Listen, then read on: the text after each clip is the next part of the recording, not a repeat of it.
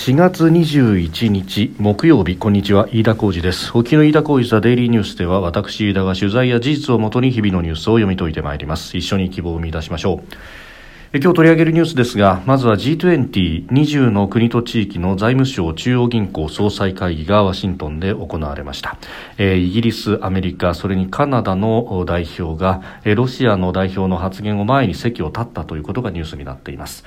それから米中の防衛大臣、国防担当大臣の電話での協議が行われております。さらに日本国内の話題で経済対策自民と公明が補正予算の編成で合意をしたということが伝えられております。収録しておりますのが4月21日日本時間のお昼3時20分というところです。すでに東京の市場閉まっております。日経平均株価の終値は昨日と比べ335円21銭高2万7553円6銭で取引を終えました。5日以来およそ2週間ぶりの高値。アメリカの長期金利の上昇一服それからアメリカの株価指数先物が堅調に推移したことなどが追い風となって東京でも買いが先行したということでありました。え、まずは G20 の財務省中央銀行総裁会議であります。えー、ワシントンで、えー、20日閉幕をしたこの G2020 の国と地域の財務省、えー、中央銀行総裁の会議であります、えー、ウクライナに侵攻したロシアを非難する声が相次いだということで、えー、結局共同声明も出せずに終わったというところなんですがアメリカあそれとイギリスカナダという一部の代表がロシア側の出席に反対して途中退席という異例の会合になったということであります。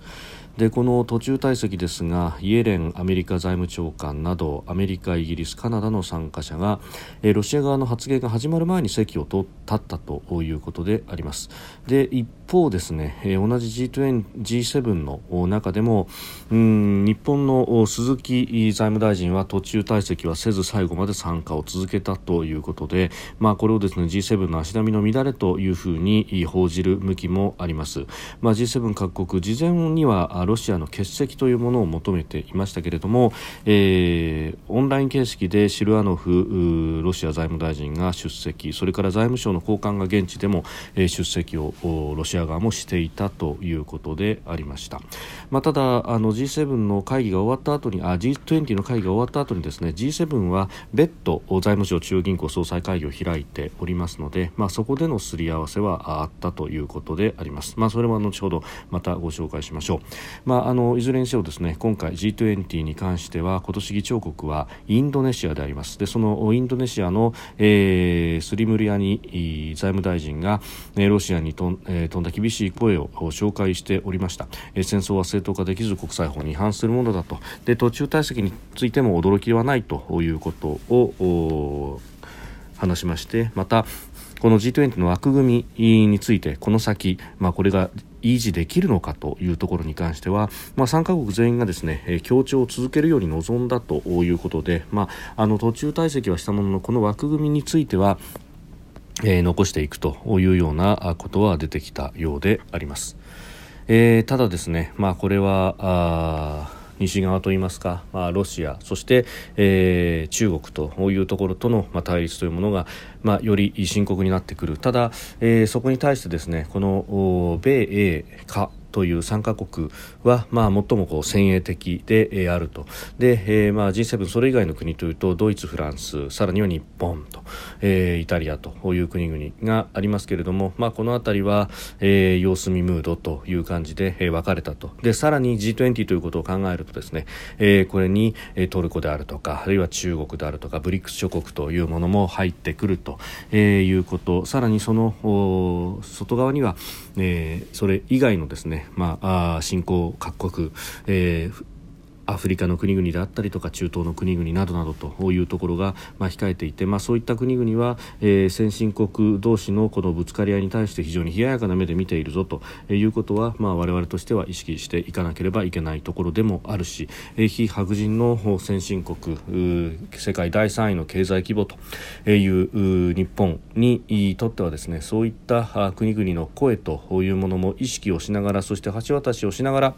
えー、新しい枠組みを作っていくという責任があろうと、えー、英米の独断も排除しつつしかし、えー基本的な前提をルールによる支配というものをぶち壊してくる権威主義国家に対しては毅然と立ち向かうと、まあ、ある意味双方からですね批判も浴びがちな、えー立場かもしれませんけれどもそこを歯を食いしばっていくというのが、まあ、日本という国の責任なのかもしれないと、まあ、つくづくそれを思わせるニュースでもありました。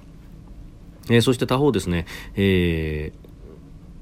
中国の習近平国家主席は、えー、アジアを中心とした政財界の要人が集まるボアオアジアフォーラムと、まあ、これはあのかつてはアジア版の、えー、ダボス会議なんていう言われ方もしましたけれども、えーまあ、中国肝入りのこのフォーラムで、えー、講演をいたしまして、えー、冷戦思想を排除し単独主義に反対すべきだと語ったということであります、まあ、米欧などがウクライナに侵略したロシアへの制裁を強化していることを批判した発言ということでありますが、まあ、冷戦思想云々というけれども、まあ、それをじゃあ仕掛けてきたのはどこなんだろうということを考えると、まあ、これはロシアシアだということでこれをですねどっちもどっち論でというのは、まあ、あの日本国内でもそういった言説が流れたりもしますけれども、えー、そもそもこのルールの破壊者が一体誰なんだということを考えると、まあ、空理空論に過ぎないなということは非常に思うところであります。まあ、中国としては、えー、ロシアへの援助というものを、まあ暗に陽にとやりつつもですね、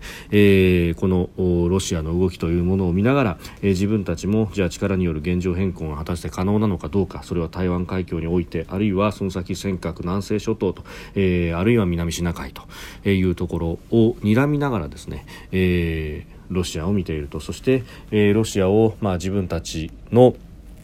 勢力圏に置きながらという、えー、一帯一路ヨーロッパに対しての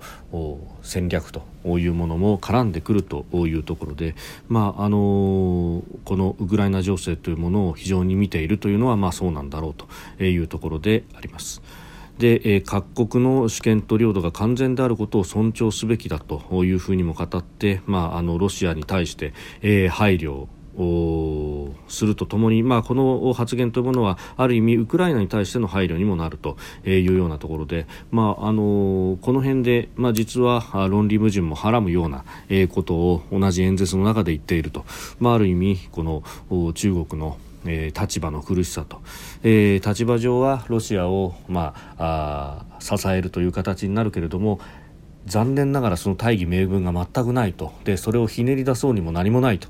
いうところの苦しさを表していると。いうことが言えるんだろうと思います。でそんな中でですね、えアメリカと中国の国防大臣、えアメリカの国務国防長官オースティン氏と、えー中国の魏鳳和国務委員兼国防相が、えー、会談をオンラインで行いましたでその中でですね、えー、この衝突の回避というものはにじませつつも、えー、ウクライナ問題に対して中国がアメリカ側を批判をしたとウクライナ問題を利用して中国を中傷し罪を着せ威嚇してはならないというふうに述べたということであります。まあ、今回のこのウクライナへのロシアの侵略に関しては事前にかなり中国側にも、えー、アメリカの機密情報を教えてその上で、えー、ロシアに対しての自制を促すように、えー、中国側にも働きかけたということがすでにさまざまな、えー、メディアで報じられております。ところがそれに対して中国は非常に甘く見ていて、えーアメリカはそうは言ってるけれども、えー、ロシアは侵略なんかしないだろうと、えー、高をくくっていた部分があると。で、えー、ロシア側からの言い分というものを信じてほとんど働きかけを行わなかった結果、えー、2月の4日、えー、北京オリ冬季オリンピックの直前に、うん、プーチン大統領と習近平国家主席の中ロ首脳会談が行われて、まあ、そこで、えー、ロシアの支持というものを、まあ、習近平氏は明確にしてしまった。でその後ウクライナへのロシアの侵略というものが始まりそれが半ば泥沼化してきているという中で、えー、世界から孤立したロシアに対して中国はそこを突き放すこともできずにかといって、えー、本当は支えたいけれども大義名分が全くないというこの愛路にはまっているというところで、まあ、あのアメリカ側を批判してですねそして、えー、アメリカの陰謀であるというようなことを、まあ、国内向けに募ることはできても国際的にですねそのロジックが成り立つかというとそれには冷ややかな目で見る国が非常に多いということになっております。で、まあ、あのオースティン国防長官との会談はオンラインでやったということで、えー、この完全にパイプを閉ざすというところではないということはあります。で3月には米中の首脳電話協議がありました。で、えー、それその後1ヶ月余りが経って今回これが行われたということで、まあ、台湾情勢等々について、えお互いの主張を繰り返したということがあったようでありますが、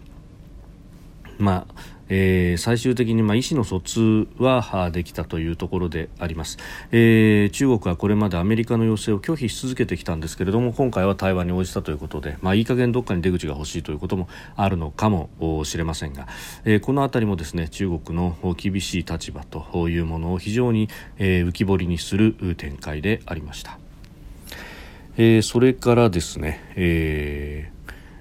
G えー、G20 の財務省中央銀行総裁会議に引き続いて開かれた G7 主要7カ国の、えー、財務省中央銀行総裁会議。ここでは、まあ、ウクライナへの侵略を続けるロシアへ非難する、えー、共同声明を発表しさらに、えー、インフレに対処するために、えー、利用可能なすべての手段を使うというふうに明記をしたということであります、まあ、これエネルギー価格の高騰等々がですね、えー、かなり引き金になっているということがありますのでそれに対してですねえー、利用可能なすべての手段を使うというふうに今回明記したとで、えー、安定かつ安定的かつ持続可能なエネルギー供給を確保するため引き続き緊密に連携をすると、うん、いうことが、えー、出てきて、おります。まあ、このあたり、えー、今までであればですね、えー、脱炭素の動きというものがあったわけですけれども、えー、そんなことも言ってられないとあのドイツですら石炭火力を動かすという時代に、えー、なってきておりますので、まあ、日本としてもうんどうしていくんだというところであります。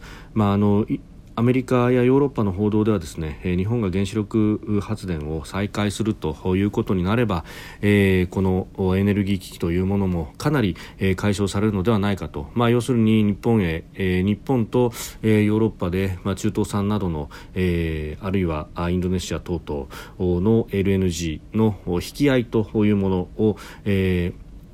強めているということがありますが、まあ、一方の需要が緩めばですね、えー、科学的にも安定してくるというようなところもあると、えー、その上ドイツは、まあ、かなり腹をくくっておりまして、えー、ロシア産のエネルギー LNG 等々に関して今年2022年の末までに、えー、これをなくすんであるということをですね、えー、発表をすでにしております、えー、今日あたりのニュースでそういったことが出てきておりました、まああのこうして、まあ、先手を打ってですね、えー、お尻を切るとこういうことによって、えーまあ、一時的にというか、まあ、それを見ながらですね、えー、市況は、まあ、上がるということにもなってきますけれども、まあ、ドイツの覚悟を示すというところそして、えー、この先の見通しというものを示すという意味で非常に重要になってくると、えー、ことここに至ってですね、まあ、安全が確認された原子力発電所の再開というものも、えー、日本でももう現実のものとして、えー、取り沙汰されなければいけないというところにもなりますしまた、えー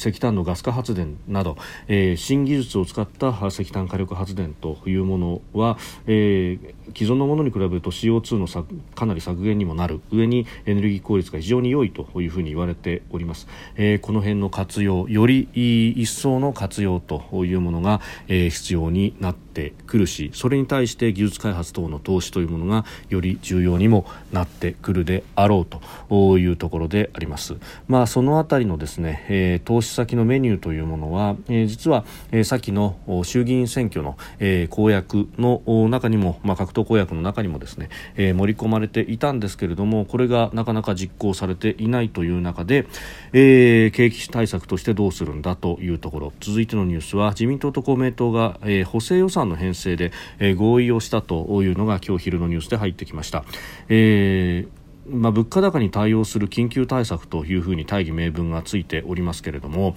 うん、今国会で成立する構えで、えー、この補正予算案の編成というものが出てまいりましたもともと公明党は求めていてそして自民党、まあ、岸田政権は、えー本予算の2022年度本予算の中の予備費で対応が可能だと。要するに予備費の5兆円以上は、えー、ビタ一文出さないぞという姿勢であったわけですけれども、まあ、これはあの財務省内閣とも言われる、えー、岸田内閣ならではというところですがさすがにそれでは公しきれないというところであります。まあ、これだけ、えー、世界でエネルギー価格が上がってきている、それ以外にも制裁の、まあ、ある意味の返り値の部分で、えー、特定の産業が傷むというようなことが様々出てきているわけで、えー、これに対してですね、えー、何らか手を打っておかないといけない。その上、えー、手を打つにしてもですね、これ補正予算でということになりますと、えー、今から補正予算を編成し、そして、えー、国会を通すということになると、えー、6月の、まああ初旬までの、えー、通常国会。そして、えー、今回はあその延長というものが、えー、後ろに参議院選挙が控えているだけに非常に難しいという中でですね、えー、ゴールデンウィーク明けから審議を始めて、えー、予算の成立がおそらく会期末ギリギリになってくるとでそこから、まあ、執行するという段になっても、まあ、7月参院選明けぐらいからようやく、え、経済には効き出してくると夏休みあたりでようやく効いてくるというこの、え、補正予算であります。まあ、それまで今からですね3ヶ月ほどあるわけですけれどもこの部分は、えーまあ、予備費でどこまで機動的に対応できるのかあ非常に心もとないとえいうこともありますので、まあ、この補正予算をまず編成するというのは、まあ、全体の流れとしては悪くはないんですが今度はどのぐらいの規模で、えー、そしてどういった中身でというところになります、まあ、今取り沙汰されているのは、えー、昨日も申し上げましたけれども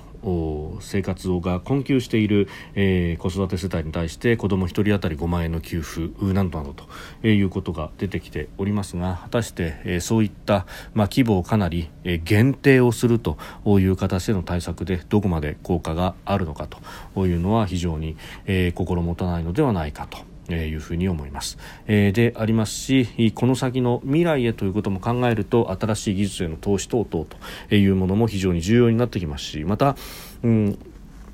えー、防衛予算というものも考えなくてはいけないいいことの一つなんだろうと思います。飯田浩司デイリーニュース月曜から金曜までの夕方から夜にかけてポッドキャストで配信しております。番組ニュースに関してご意見感想飯田 TDN アットマーク Gmail.com までお送りください。飯田浩司デイリーニュースまた明日もぜひお聞きください。飯田浩司でした。